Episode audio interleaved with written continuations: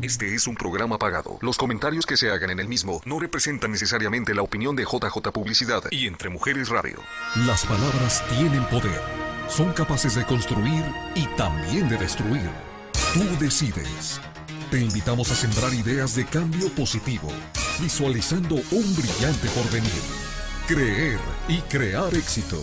Con la periodista, conferencista, life coach y escritora Mirna Pineda.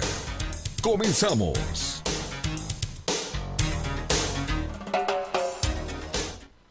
Empiezo este programa eh, con mucha gratitud. Estoy muy contenta, estoy muy contenta y no es por el programa. También me pone contenta el programa, pero tengo otras historias por las que estoy feliz y solamente se las comparto. Estoy feliz porque los sobrinos, mis sobrinos crecen, ¿sí? aprenden y exploran y me encanta. Así que solamente les digo eso, estoy feliz por lo que mis sobrinos, varios de ellos, están logrando y me hace muy feliz, me hace muy feliz saber que como, como padres, eh, mis hermanos y mis hermanas han, han sembrado bien, han sembrado semillas de superación y me siento muy feliz y muy agradecida. Voy a empezar con un texto que no es mío, pero que me encantó cuando lo leí. Es de, eh, de un escritor que yo, eh, que yo sigo, que yo admiro y que me gusta mucho. Y es sobre, sobre las relaciones, las relaciones que tenemos. Y dice así, si quieres amor sano, sé amor sano. Si quieres dejar de atraer bufones, no seas una princesa triste. Sé la mujer que busca darse a sí misma felicidad y alegría. Si no deseas ser una reina sacrificada, no busques lacayos. Valórate. Sé tu propio monarca, justo y sabio. Si no quieres una pareja infantil, evita ser su madre en la relación. Sé su igual, respetando. Si no quieres amores abusivos, nunca, nunca, nunca seas víctima. Empodérate. Haz lo que necesite tu alma. Las relaciones buscan compensarse, compensarse energéticamente, buscan equilibrarse. Quienes somos atraemos como un imán a la otra persona y viceversa. ¿Qué papel estás representando tú? A veces nuestras parejas son espejos literales de nosotros mismos. Otras veces son los polos opuestos. Y como todos los espejos sirven para poder mirarnos en ese reflejo y entender que necesitamos aprender a amarnos y a cuidarnos. No puede haber verdugo sin víctima ni sátiro sin ninfa. En ti está la llave. Si quieres amor sana, sé tú amor sano y equilibrado contigo mismo. Ahí está. Esto no solamente lo, lo leí hace poco, si duele no es amor, exacto. Gracias, Javier. Pero es algo que viví eh, y, y, que sigo viviendo, que sigo viviendo y que sigo aprendiendo, pero que no lo sabía. Y eso es bien importante, porque ahora con, obviamente con el transitar de la vida y el paso de los años, pues vamos adquiriendo más habilidades, más conocimiento, más herramientas, que no los teníamos en la etapa de adolescencia, cuando todo es así como el destello hormonal, ¿no? Pero para nosotros era amor. Si no recuerden los amores de la, de la secundaria, que ahí es cuando empieza el despertar de la hormona, ¿no? Y, y es como, no duermes pensando en el fulanito que ni siquiera sabe de tu existencia, pero que estás perdidamente enamorado porque te gustó, te atrajo físicamente, algo dijo o hizo o se movió. Y yo, yo recuerdo esa etapa y era, era, o sea, qué barbaridad, o sea, se puede de uno enamorar tan rápido, tan, tan rápido. Y es eso, es ese destello de enamoramiento, de, y si te habla te derrites y, si, te salen eh, y sientes cosquillas y sudas. hace unos días vi a una chica, no sé si el post era verdadero, pero si le era verdadero, qué tristeza. Una chica, una jovencita, una adolescente que estaba en el hospital porque se había comido mariposas. se había comido alrededor de 15 mariposas, porque quería sentir, quería saber que se sentía estar enamorado, porque le habían dicho que era como tener mariposas en el estómago. Y se las comió, literalmente. O sea, no entendió que era una figura metafórica de decirle al amor, porque es una sensación física. Y se comió las mariposas y fue a dar al hospital. Eh, muy lamentable. Pero eh, entendiendo que ese amor, lo que creemos que es amor, es una respuesta fisiológica, eh, de ahí podemos empezar a entender por qué, por qué creemos que estamos amando o que no somos amados. Y, y, empiezan a tejerse todas estas telarañas ¿no? en, la, en la mente y en las emociones de nosotros, de los seres humanos, que además acompañamos con un montón de canciones en inglés, en español y ahora en coreano y en chino y en ruso, donde se vuelve a reforzar la idea de que el amor es sufrimiento, de que el amor es pena, de que el amor es triste, cuando es exactamente todo lo contrario, nada más que como se está repitiendo una y otra vez, la creencia es que tengo que sufrir. Si, es, si esto es amor, pues tengo que sufrirlo, tengo que, tengo que, mm, sentirme vacía, hueca, eh, despechada, porque estoy sufriendo por amor. No, eso es desamor. Y sobre todo desamor a nosotros mismos. Desamor a, a lo que somos, a lo que podemos dar. En el texto de Alejandro Jorodowski eh, queda muy clara esa idea de, o sea, si no quieres atraer a, gente em, que se aprovecha de las circunstancias, eh, primero debes de establecer un compromiso contigo mismo. Eh, hay destellos que tenemos de repente en, la mente, por lo menos a mí me pasó varias veces, que yo decía, esto no es lo que yo quiero para mi vida. Esto no es lo que yo creo que debe de ser. Pero en otras ocasiones efectivamente nos quedamos ahí porque pues es lo que creemos que es válido, que creemos que, oh, em, es, esto es lo normal, eh, esto es lo que le pasa a todas las parejas porque pues salen las películas, salen las novelas, salen las canciones. Y si eso sale ahí, pues eso es lo que tiene que pasar, sin cuestionarnos, sin cuestionar, ¿es esto amor verdaderamente o eso no es amor? Tu ausencia es mi dolor, que yo sin tu amor me muero. Imagínate, gracias. Morir de amor, Y luego te asustan porque hay, porque hay suicidios si, se están refriteando una y otra vez que me voy a morir si tú no estás. Eso es dependencia. Eso es una dependencia emocional y cuando es de las dos partes se llama codependencia. O sea, no puedo vivir sin ti es una falsa creencia, pero la creemos. Gracias por esa canción. Hay un montón. amor sin ti duele hasta matar. O sea, duele el amor sin ti y duele hasta matar. Mientras yo soy preso de la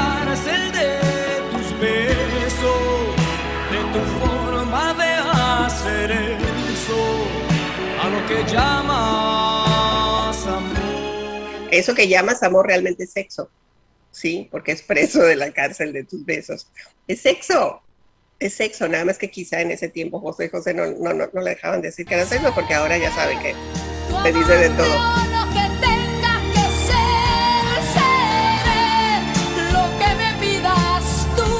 Seré lo que me pidas tú, o sea, total sometimiento. Y todavía esclava o mujer. Fíjate nada más, pero déjame volver contigo.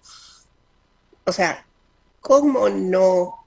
¿Cómo no va a haber esa dependencia emocional cuando estamos recibiendo toda esta información a través de radio, televisión, cine, libros, o sea, de, que tenemos que sufrir, de que tenemos que hacer lo que el otro quiera, de que tenemos que ser dependientes o codependientes, esas palabras son nuevas, ¿no?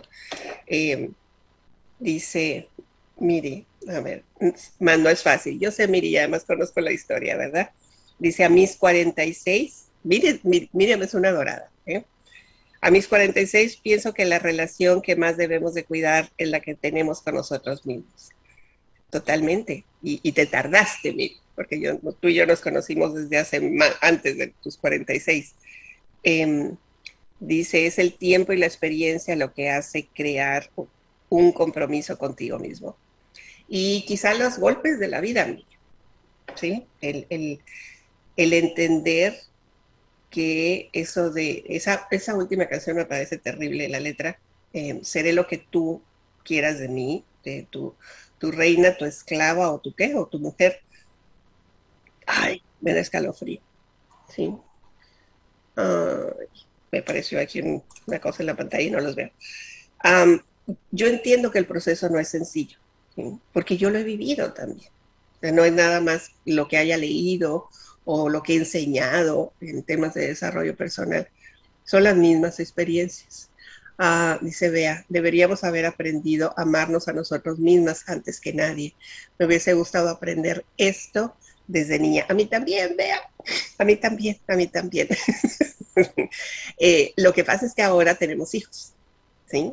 Y esa es la parte que nos puede ayudar a que ellos no repitan esas historias que nosotros tuvimos y no desde la, el enojo, la rabia o la frustración, sino verdaderamente desde el amor. Eh, ayudarles a, entender que son seres independientes, que son seres pensantes, creativos, que no necesitan. Cuando, cuando entra la palabra necesidad dentro de la una relación, es un foco rojo, ¿sí? Es clic, clic, clic, clic. O sea, cuando yo necesito, que estés a mi lado porque si no, sufro. Cuando necesito que eh, me acompañes porque si no, yo no sé ni por dónde tengo que ir. Cuando necesito, es diferente cuando agradeces que alguien te acompaña en el caminar, y que te acompaña. Yo ayer le dije a mi marido aquí va entrando, mm, fuimos al doctor, eh, mm, tenía yo una cita y eh, desde que me mudé a San José no he manejado. No saben qué maravilla, porque mi marido es el que anda manejando. Entonces, el doctor estaba en otra ciudad, en Palo Alto, y, y, todavía, o sea, es diferente la, la, estructura de la ciudad. Entonces le dije ya cuando terminamos las citas y fuimos al laboratorio y todo, le digo, gracias, gracias por traerme, por llevarme, te agradezco un montón. Lo hubiera hecho, ¿ok?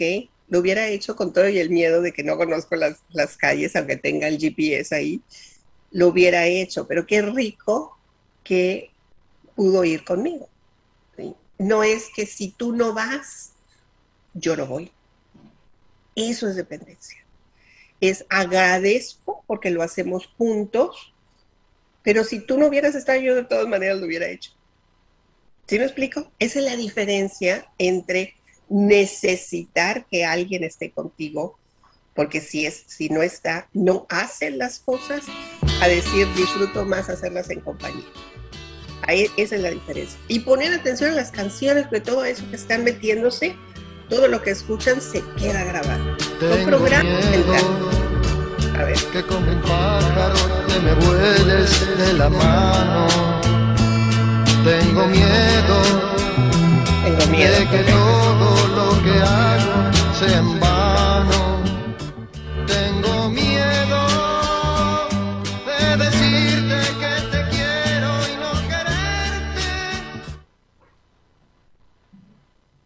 Tengo miedo. O sea, es, inseguridad, ¿verdad? Por eso me lo pusiste. Sé que cantante no lo había oído la canción. No la había oído.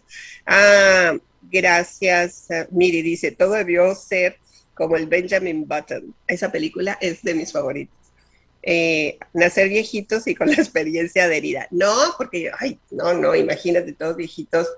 Eh, eh, qué interesante ese planteamiento de la película, ¿no?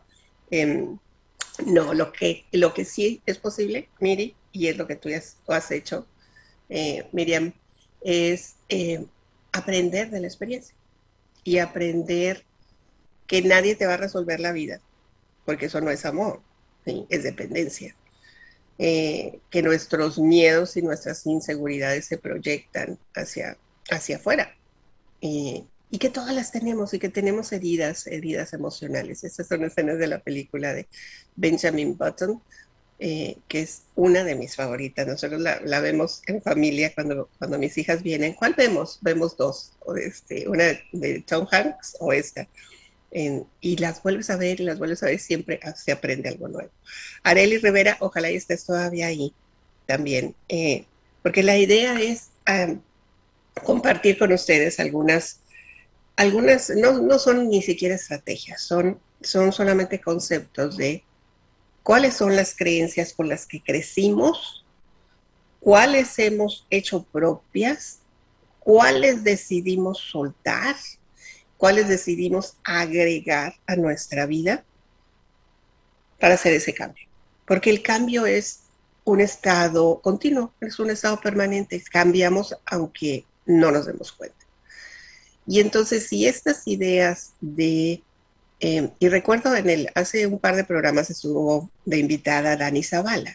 Eh, Dani eh, es periodista, ustedes la han visto por muchos años, estuvo en Univisión en Arizona y ella nos compartió que ha viajado sola por el mundo, más de 80 países, ella viajando sola por mochila.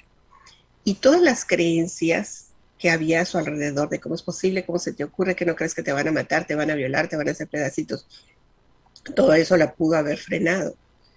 Pero ella decidió hacer un cambio y decir, o sea, mi deseo es explorar, mi deseo es aprender, mi deseo es hacerlo, porque no quiero estar dependiendo de que alguien vaya conmigo para yo disfrutar el viaje. Y esto me parece un cambio de paradigma sustancial, no solamente en el tema de viajar y viajar solos o viajar solas, en el caso de las mujeres, sino de todo lo que a partir de esa idea, de ese cambio de pensamiento, puede traer como beneficio a nuestras vidas el ser independientes.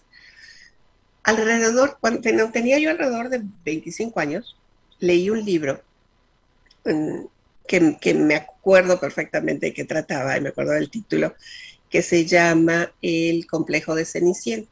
A ver si lo encuentra por ahí, Javier. Que léanlo, por favor. Porque desde entonces, ese libro fue de los 80, si no me equivoco, desde entonces ya se gestaba esta idea del miedo de las mujeres a ser independientes.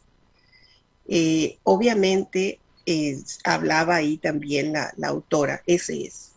Es genial este libro. A mí me abrió los ojos en muchas áreas y, les digo, yo tenía alrededor de 25 años. Eh, eh, siempre he leído mucho, me gusta mucho la lectura.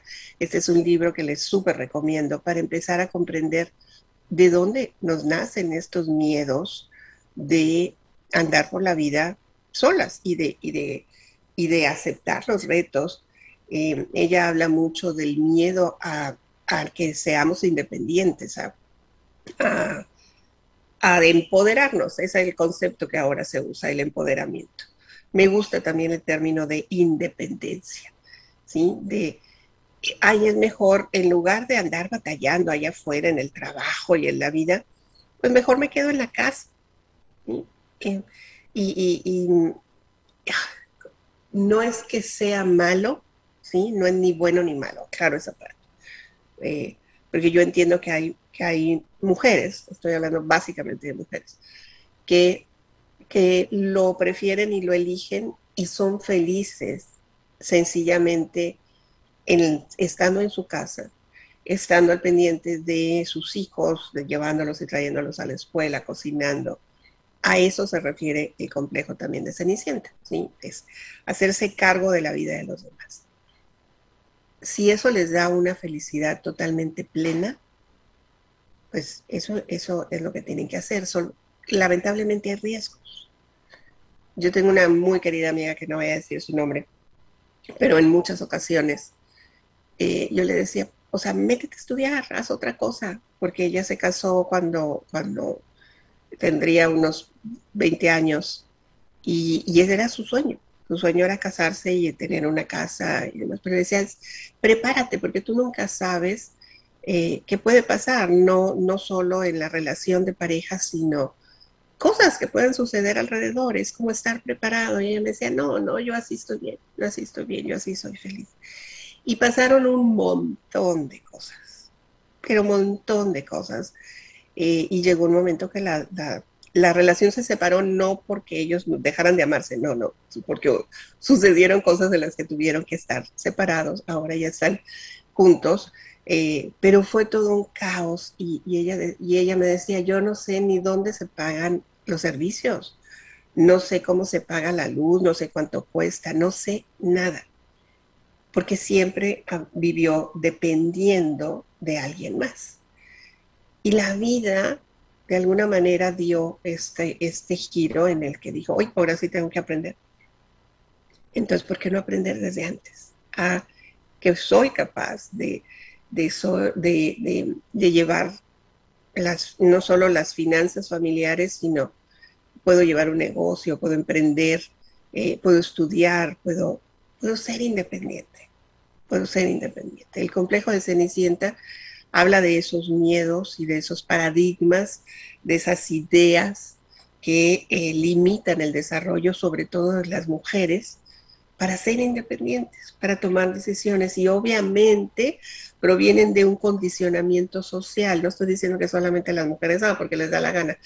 Viene de todo un condicionamiento social. Hemos tenido que luchar contra eso y luchar contra las creencias de lo que eso no es el amor. Es que ya te casaste y fuiste feliz para siempre. Falso, hay que trabajar en esa idea. Eh, es el príncipe azul. Falso, si él fuera príncipe, tú tendrías que ser princesa y no somos princesas. ¿sí? También es importante quitarle esas, eh, cambiar esas palabras que nosotros decimos, ay, tengo dos princesas o tengo dos hijas que son mis princesas. Yo a mis hijas no les digo princesa, nunca les he dicho princesas, porque no quería programar su mente a que son princesas y van a esperar un príncipe. No, esa es una historia de cuento, ¿sí? Ese es un cuento.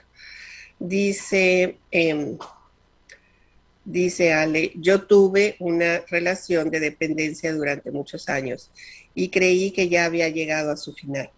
Cuando me miré y empecé a quererme a mí misma, cambió mi amor por los demás y mi matrimonio se transformó no sabía que yo tenía ese poder. Eh, sí, ese es importante, eh, saber que sí se tiene ese poder. Sí, sí tenemos ese poder de transformación, sí tenemos ese poder de evolución. Ale, maravilloso, ¿sí? Porque el decir con esa honestidad, no sabía que lo podía hacer.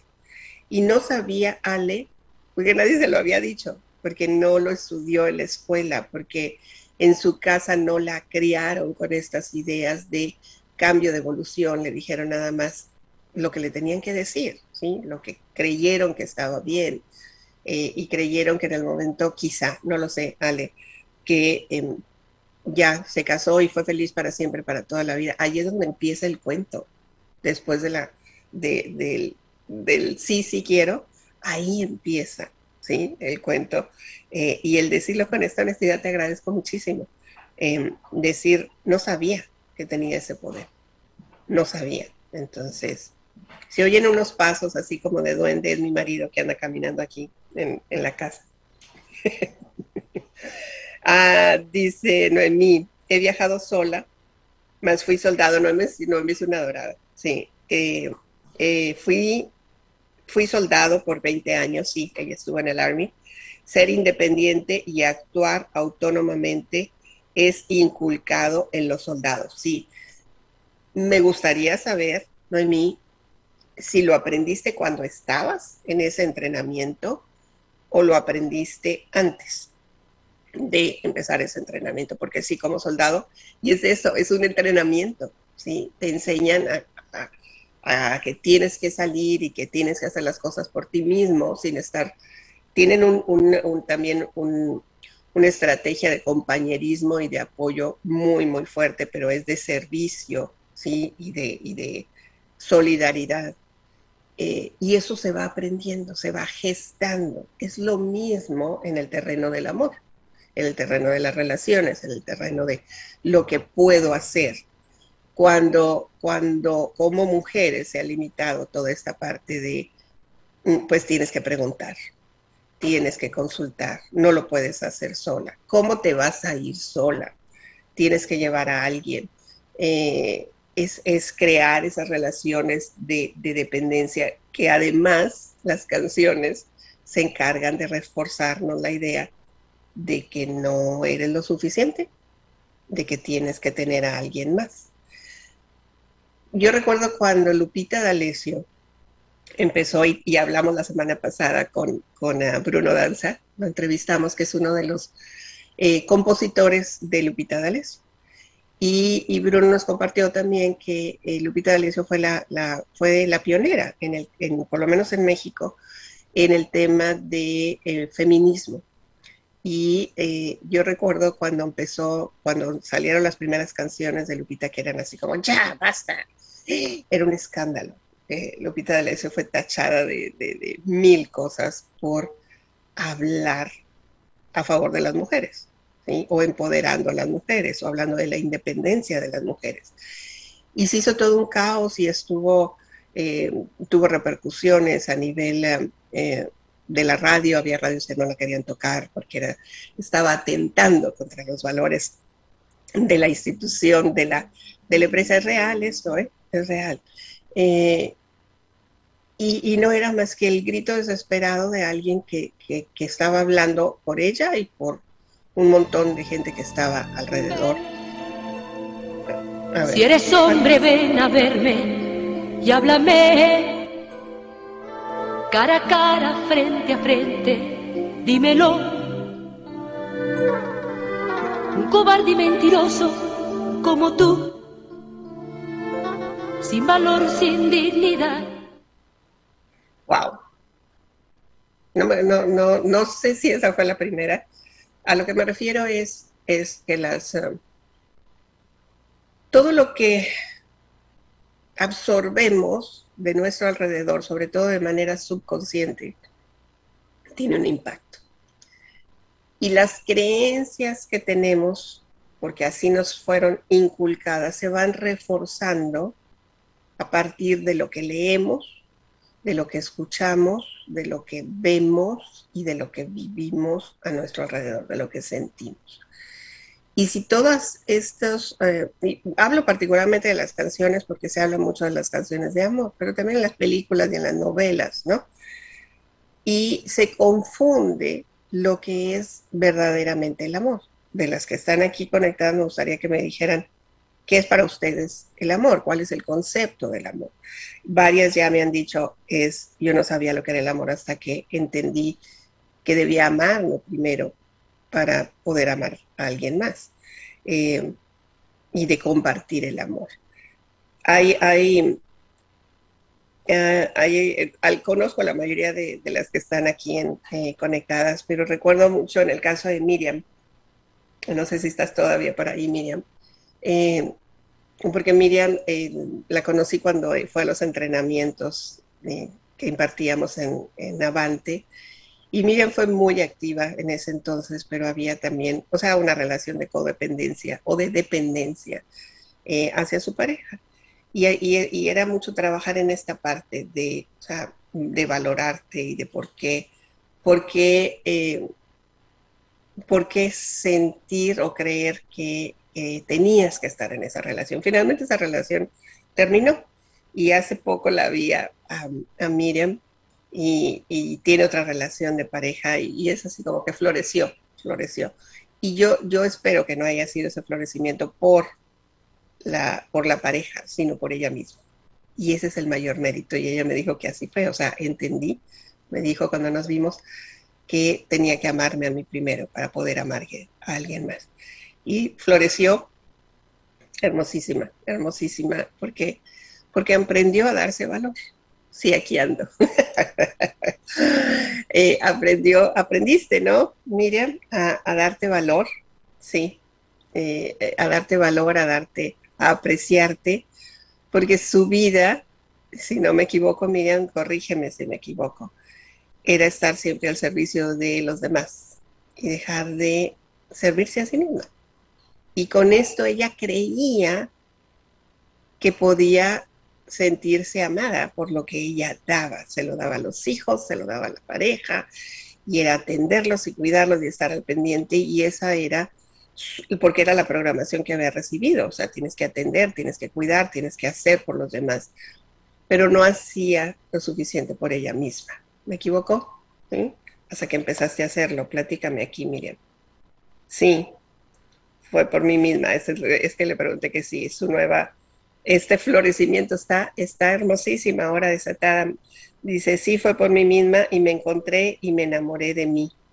Sí, así mismo, mi esposo y mis hijos eran todos. Yo sé, porque la conozco, porque trabajamos mucho en esa historia. Y no está mal que sea todo, o sea, que tu pareja y tus hijos sean bien importantes, pero métete en la fotografía, porque eso sí es amor. Métanse en la fotografía que están tomando todos los días de apoyar y de querer y de servir a los demás, también es ponerse en la fotografía de también me quiero, también me amo, también me sirvo, también me apoyo, no es quedarse con los con, lo que sobra, ¿sí? Y es y es tan literal esto porque hasta en las comidas, o sea, queda algo en el plato, ¿sí? Sirven el, el plato y queda algo, ya se va todo el mundo, ya están recogiendo la mesa y, se, y nos comemos lo que queda en el plato, las obras.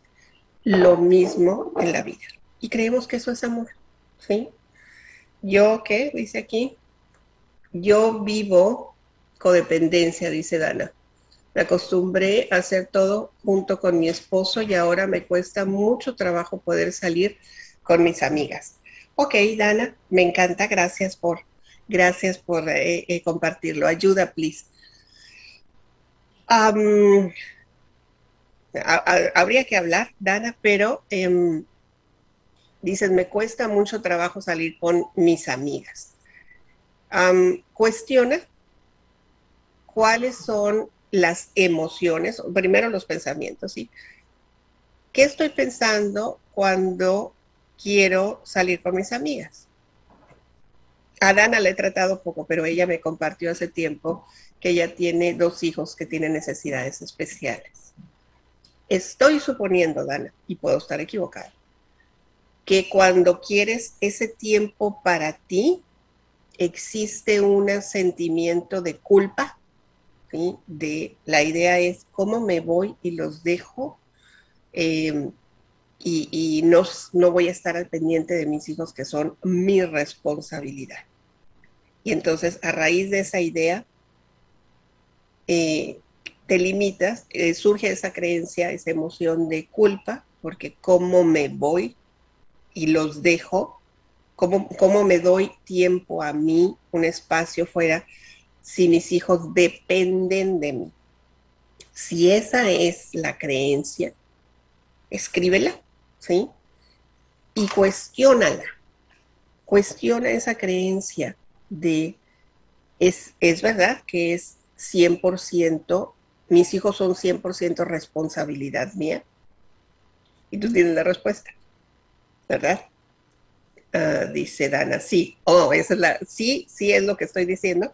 Me imagino, me lo estoy suponiendo, Dana, por la, por poquitito de la historia que sé de, de ti, que hay una sensación o emoción de culpabilidad a partir de una creencia que dice que tienes que estar responsable tienes que ser responsable el 100% del tiempo de tus hijos. Cuestiona si la creencia te funciona. No, que, no si es real o no es real. Esta creencia que tengo me funciona para estar serena, para estar tranquila. Y la respuesta es no, porque tú, tú estás pidiendo la ayuda. La respuesta es no, porque tú quieres salir a tener ese tiempo fuera y se necesita. Es un time out. Así como mandamos a los chamacos a time out, cuando están así, ¡ah! Time out. Las mamás y los papás también necesitan un time out. Y eso se llama también amor propio, porque es darse el tiempo para la paz, para la tranquilidad y para la serenidad que es necesaria para poder seguir lidiando con los trajines del día a día, si no se va acumulando como olla express. Y así como los, cuando ponen ahí los frijoles en la olla express y, y en un momento que explotan y salen los frijoles hasta el techo, ¿no? Así puede pasar, Dana. Entonces es mejor darle, las ollas express son maravillosas porque por eso está saliendo el, porque adentro está el hervidero pero sale el que si no explotan. Es el mismo principio. Y es amarse y respetarse, incluirse en la fotografía, darse la oportunidad de ese tiempo de comadreo con las amigas, y hacerlo, darse esa oportunidad. Eh, sentimientos de culpa. ¡Ay, mi Viviana dorada! Ah, sentimiento de culpa disfrazado de amor, sí, sí. adorada Viviana Arballo, mi camarógrafa en, en, Telemax, en Hermosillo, gracias Viviana. Disfrazado porque, porque así nos han dicho que tiene que ser. ¿sí? Ya, tú, ya te casaste, ya te fregaste, dicen una, ¿no? Eh, ya tienes hijos, ya se te acabó la vida social, ¿sí? olvídate, o sea, ya toda tu vida va a depender de tus hijos. Cuestionen la creencia, cuestionen esa creencia. Eso es cuestionar el paradigma. Cuestionen la creencia de verdad, o sea, porque tengo los, los hijos, ya no tengo vida. Hay, hay ciertas etapas y entiendo que cuando hay enfermedades o hay carencias o hay situaciones particulares, pues no vamos a andar de saltimbanquis, ¿no? Pero es poder hacer las cosas a pesar de a pesar de lo que se está sucediendo, de la, a pesar de, en el caso de Dana, eh, me expliqué, Dana, con el concepto de la olla express, ¿sí? De, qué es lo que se puede, que necesitamos ese, esa salida de presión, de la presión, y los hombres también, ¿sí? Lo que pasa es que hay unos que se van de pachanga, porque dicen tengo que relajarme, o, o pistean, ¿sí? Cada quien encuentra una forma diferente. Las mujeres, no todas, pero una buena parte lo encuentran en socializar, en, ir a platicar. Necesitamos hablar. Eh, entonces, Dana, Dana y las que están ahí conectadas, eh, sí, necesitamos ese, esas salidas ¿Cómo quito? Esa es la parte que es más complicada, ¿no? ¿Cómo quito ese sentimiento de culpa? Equilibrando la responsabilidad, negociando con la pareja, en este caso, Dana, decir, eh, yo estoy responsable en el 80% o 90% del tiempo, necesito un tiempo también para mí. ¿Qué te parece a la pareja si los jueves, por poner un día, los jueves eh, voy yo al cafecito con, mis amigas y tú cuidas a, los hijos tal día. Porque es una responsabilidad compartida. Es, la falsa creencia, Dana, de que tú eres la responsable al 100% de lo que viven tus hijos o lo que pasa en tu casa o, o, con tu pareja. Es creer que tú eres la responsable, como en el caso de Miriam, de la felicidad completa de toda la familia.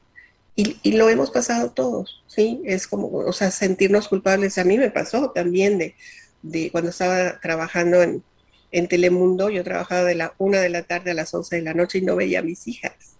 No las veía. Las veía en la mañana, las alistaba para llevarlas a la escuela. O sea, yo me levantaba, me acostaba a las 12, me levantaba a las 6, seis y media, alistar a las hijas para la escuela, las llevaba a la escuela, regresaba a la casa a limpiar, a hacer comida, yo decía que era cenicienta en la mañana y conductriz en la tarde. En la tarde ya estaba muy puesta para dar las noticias y en la mañana me había puesto una pela. No trabajaba ocho horas, trabajaba trece horas en el día y estaba muy cansada. Muy, muy cansada, estaba agotada. Porque creía también que yo tenía la responsabilidad de, de toda esa parte, ¿no? Ah, Ale dice, una de las cosas que aprendí es que amarme a mí misma siendo mamá especial, a ver, déjame lo ver acá porque ahí no lo veo tan bien. Sí, estoy ocupada acá. Eh, una de las cosas que aprendí es amarme a mí misma siendo mamá especial. no significa yo primera, significa yo también. Exactamente. Eso me refiero, Ale, cuando les digo que se incluyan en las fotos. Yo también estoy en las fotos. Ale nos acaba de dar la pauta. Gracias, Ale. No es, no es que sea egoísta, es que yo también quiero ser atendida, yo también quiero ser amada, yo también quiero ser, eh, quiero superarme, yo también, yo también. No estoy afuera de la foto, estoy adentro de la fotografía y eso es amor. Porque cuando yo me saco de la fotografía y creo que mientras los demás son felices, con eso voy a ser yo feliz, haciéndome yo de lado y frustrándome, ¿sí? Frustrándome totalmente porque no, no, no me incluyo, ¿sí? Entonces yo también, Ale, escríbela esa ahí, subrayala porque esa es la clave, esa es la clave. Miriam, saludos, Miriam, a cuestionar fue la palabra clave para amarme y sentirme libre de la misma manera, amar a mi familia y aprendí que los que dependen de mí, y aprendí que nos dependen de mí al 100%. Sí, Miriam también trabajamos en, en coaching y, ella fue, cuestionen, cuestionen, cuestionen, así como de niños decimos, ¿por qué el cielo es azul? O sea, estamos preguntando, estamos cuestionando y nos dicen porque así es, ¿no? Pues averigüen por qué es azul, cuestionen, porque hay veces que no es azul. A veces el cielo en Arizona sobre todo es eh, rosa, morado, lila, tiene un montón de colores. No siempre es azul. Entonces cuestionen, cuestionen de dónde nos viene, cuestionen, eh, cuestionenlo, tan sencillo como eso, ¿no? Ah, Dana, sí, soy responsable porque son mis hijos y mi esposo, soy responsable 100% porque son mis hijos y mi esposo es su padrastro creo que esto me causa más sentimientos. Oh, ok, ok, ya te entendí. No importa. El padrastro entró a la fotografía a sabiendas de que había niños especiales en la casa. ¿Ok? Tú le estás quitando, Dana, esa posibilidad de ser responsable también de tus hijos, pero tú se la estás quitando. Ojo, ¿sí? Tú le estás quitando a él esa posibilidad, porque dice, son mis hijos, es mi responsabilidad, pero resulta que cuando él entró a tu vida, entró sabiendo que estaban esos hijos. Y tú le quitas con esas creencias la posibilidad de ser padre para, para tus hijos. Ojo, ojo, lo dijiste ahí en este texto. No, no es tu responsabilidad. Si él es el padrastro, es el papá. Esa idea de que esa es otra falsa creencia, o sea, es su padrastro, no tiene responsabilidad. Pues resulta que estamos integrando una familia. Claro que es su responsabilidad. Claro que entró, no los, no los gestó, no, no estuvo en ese momento, pero entró a la foto para ser parte de la familia. Y así como dijo dijo atinadamente Ale Quiroz, yo también, Dana, tu, tu marido, tu ahora esposo, tu pareja actual, también puede decir, yo también quiero ser parte de esa fotografía. Pregunten, pregúntenles, cuestionenlos, hablen, negocien. No es, no es yo soy la mujer maravilla, soy una maravilla de mujer si bien no soy la mujer maravilla, no soy la Wonder Woman, lo que sí es cierto es que soy una maravilla y puedo hacer muchas cosas, pero yo también merezco amor, yo también merezco mi tiempo, yo también merezco ser amada, respetada, yo también lo merezco, porque todo lo que no es eso, todo lo que no es apoyo, solidaridad, comprensión, cariño, no es amor, son apegos y los apegos son bien dolorosos muy, muy dolorosos. Así que, sentimiento de culpa. Oigan, ¿qué, qué activas están? Me gusta, me gusta. Sí, soy responsable. Ah, cuestionar, creo que son las que están aquí. Miri dice, para ser padre no se necesita ADN, se requiere de mucho amor. Y me, totalmente, totalmente. Eh, lo, Miriam lo sabe. Em, así que Dana, cuestiona esas, esas creencias, pero sobre todo cuestionenlas en, en pareja, si tienen la pareja. ¿sí? Eh, es bien cierto que sufrimos más por todo lo que ni siquiera pasa. No ha pasado en la realidad, pero pasa en nuestra mente y es un sufrimiento horroroso, horroroso. Sufrimos más por lo que no ha pasado, por lo que no sucede. Cuando sucede, dices, ok, listo, ya pasó, para adelante, ¿no? Pero cuando no ha sucedido, cuando solamente sucede en la mente, es un sufrimiento terrible, terrible. Gracias, dice Dana. Gracias a ti, Dana, por compartirlo. Es bien importante cuestionar esas creencias, cuestionar eh, qué es lo que nos lleva a creer que estamos amando cuando en realidad lo que tenemos es un miedo terrible que se convierte en apego. Nada más cuestionen que si necesitamos, por ejemplo, necesito saber dónde están mis hijos yo lo he oído muchas veces eso, ¿sí? sobre todo en hijos adolescentes. Yo entiendo que es importante saber dónde, con quién se junta, ¿sí? Pero eso de las mamás obsesivas, mamás helicóptero que están mandando y ¿dónde estás? ¿Con quién estás? Dime a qué horas. O sea, que eso se convierte en una obsesión. Y las mamás dicen, es que yo lo amo y me preocupo. Sí, sí, o sea, amarlo está bien, pero no preocuparse, porque entonces lo estamos volviendo a ellos también dependientes y es muy posible que vivan en, más adelante o en esta etapa eh, etapas de dependencia o de codependencia, porque eso es lo que aprendieron dentro de la casa.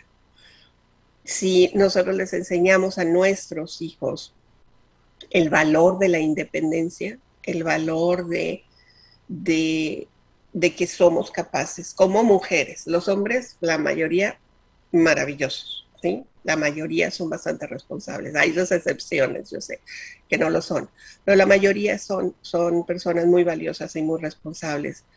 Eh, pero es el, es, el, es el tiempo nuestro también.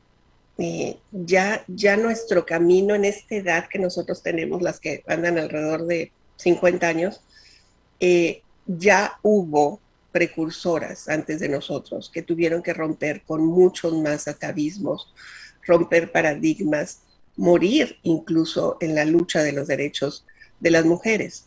Los derechos ahí están. El asunto es que tanto yo verdaderamente estoy dispuesta a aceptar este reto de ser independiente, este reto de, em, de incluirme en la fotografía y decir, yo también merezco el amor, yo también merezco el estudio, yo también merezco el pago equitativo, yo también merezco ser amada, eh, apapachada, yo también, yo también. Es eso. ¿Hasta cuándo vamos a dejar pasar estos momentos tan valiosos de, de darnos un sitio tan bien privilegiado dentro del el núcleo familiar, en lugar de solamente hacerlo por los demás, porque así nos dijeron. Cuestiónenlo, cuestionenlo. Y cuestionenlo, no, no les digo, no con la, con la idea de, de, de, pelearse, ¿sí? Con el enojo. No, no, ese no es el propósito. Es esta idea sobre el amor, sobre mí, sobre la independencia, sobre mi capacidad, me funciona, me da paz, me da tranquilidad, me hace sentir bien. Si la respuesta es no, entonces hay que cambiar. Cuando me dice Dana, ¿cómo le hago? Es eso, es cuestionar la creencia y cambiarla por una que realmente me dé la oportunidad de sentirme mejor. ¿Me explico? No sé si me estoy explicando. No sé si me estoy explicando. Voy a hacer una pequeña pausa. ¿Llegaron o no llegaron? ¿Sí? ¿La van a subir? Ah, ok. Está, está por llegar uno de los muebles de aquí de la casa. Entonces, la mitad de uno de los muebles. Fíjense qué interesante. Llegó la, la, esta donde estoy transmitiendo ahora es una mesa temporal del comedor, porque eh, cuando nos mudamos no nos trajimos nada de, la mudanza de la casa y, y, compramos todo. Y resulta que la mesa que pedimos, muy linda la mesa, A los días nos dijeron que no iba a llegar y que primero iban a llegar las patas y que dentro de un mes va a llegar el vidrio. Entonces estoy en una mesa temporal y ahorita están llegando las patas. Así que bueno. Dice Miriam, ¿cuántas veces vimos a nuestras abuelitas y mamás con toda la familia en la mesa, cenando? Y al final, si quedaba algo, ella cenaba. Y sigue pasando, Miriam, y sigue pasando. Y es, ay, qué rico te salió el pozole y todas las ollas allí, todos los platos además se le quedan. Yo recuerdo mucho que, que yo me enojaba, si me causaba enojo, cuando al acercarse el Día de las Madres, pues no se nos ocurría otra cosa, eh, y a mi papá tampoco, más que regalar cosas de la cocina a la, a la, a la mamá. Y yo decía, ¿por qué cosas de la cocina? O sea, no, no. Y yo lo llegué a hacer porque de repente no sabes qué regalarle a tu mamá, pero en ese entonces yo recuerdo que yo compraba perfumitos de esos de abono, de perfumitos o cosas que yo decía, algo que le haga sentirse rica a ella, ¿sí? Que se sienta apapachada a ella. No cosas que le van a, a lo mejor le ayudan en la casa, pero eso se las pueden comprar cualquier otro día porque es el Día de las Madres. ¿Sí? Entonces, es, es ponerlas en otro, en otro lugar. Eh, y sí, todavía, eh, que dice cuántas veces calentando las tortillas, toda la familia cenando, y al final si quedaba algo, ella cenaba. Sí, yo recuerdo a mi abuela que eso hacía, que siempre le decíamos, siéntate, siéntese, mamá Conchita, siéntese, le hablábamos de este y ella, no, no, ya cuando terminen ustedes. Y al final ella se quedaba sola, cenando, porque además somos bien ingratos y nos íbamos, ¿no? Es, métanse en la fotografía, métanse en, eh, somos todos, eh, las responsabilidades de todos, eh, las responsabilidades compartidas, Dana, em, no, es, no es la responsabilidad de una sola persona, es una responsabilidad compartida. Y cuestionen las ideas. Hay un libro que les recomiendo muchísimo, también, además del del complejo de Cenicienta, ya saben que me gusta mucho recomendarle el libro, ¿no? El del complejo de Cenicienta,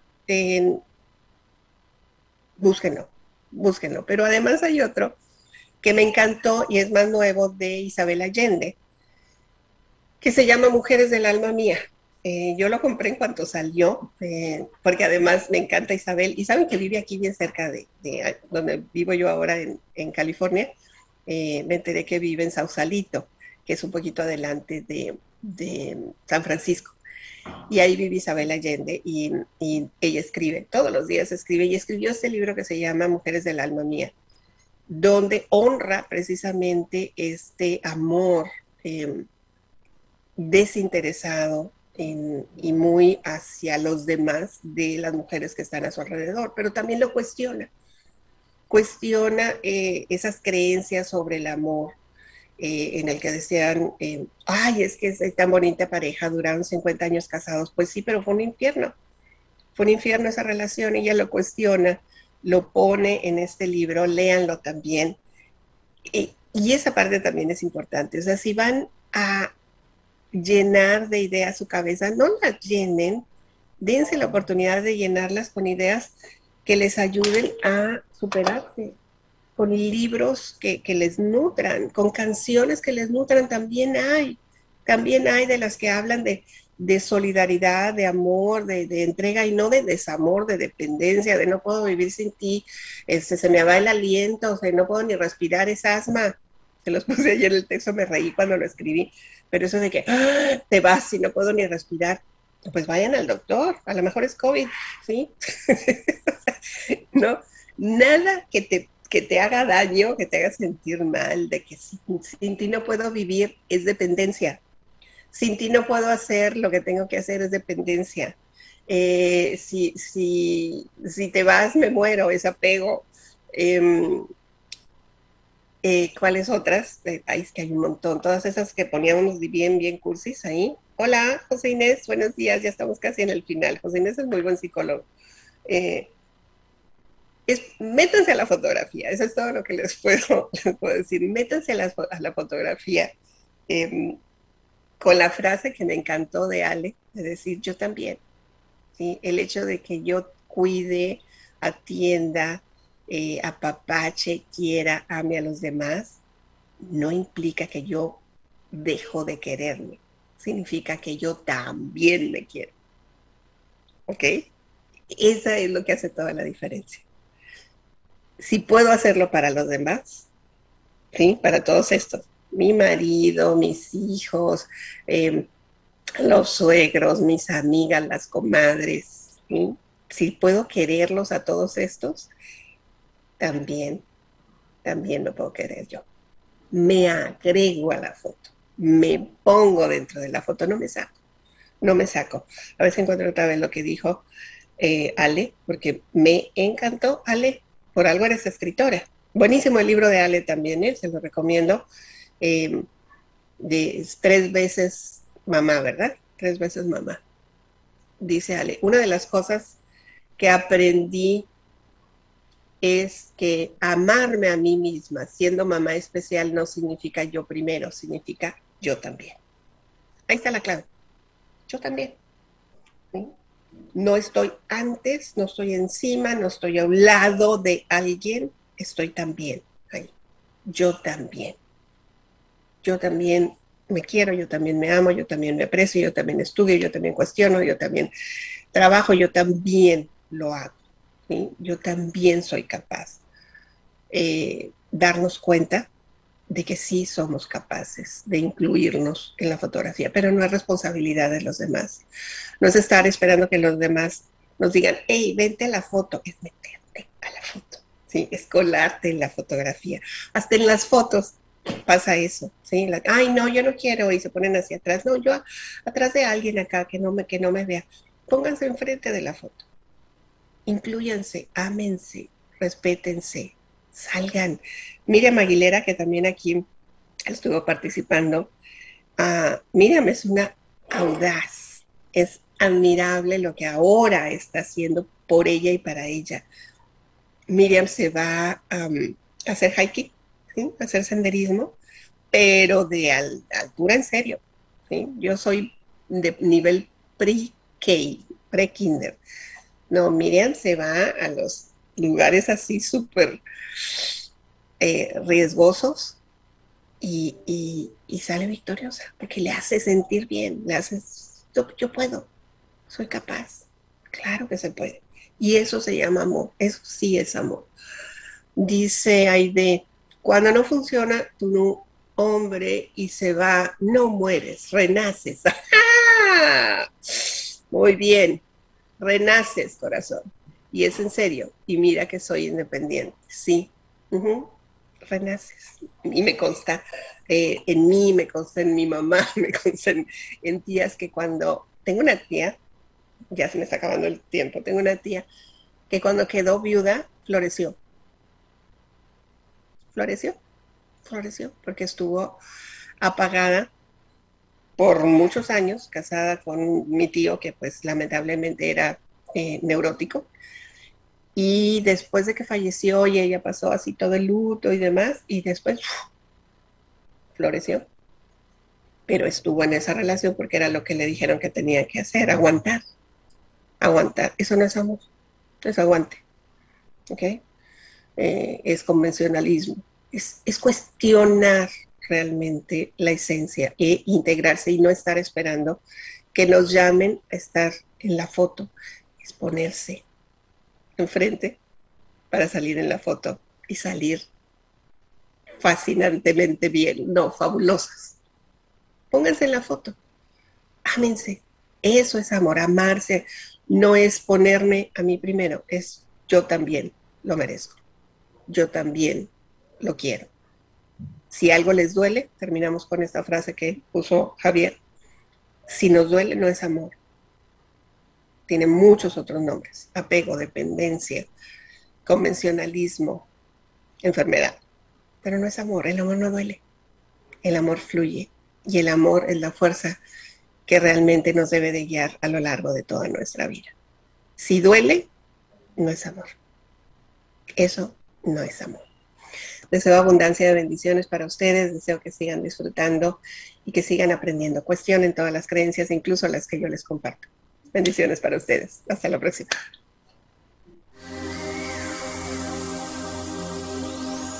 Abre la mente a nuevas posibilidades de desarrollo. La herramienta más poderosa de transformación personal es tu mente. Cuando tú cambias, cambia todo a tu alrededor. Es tiempo de cambiar y actuar para creer y crear el éxito que mereces. Agradecemos profundamente tu compañía. Mirna Pineda desea acompañar tu proceso para creer y crear el éxito. Te esperamos la próxima semana, aquí por entremujeresradio.net.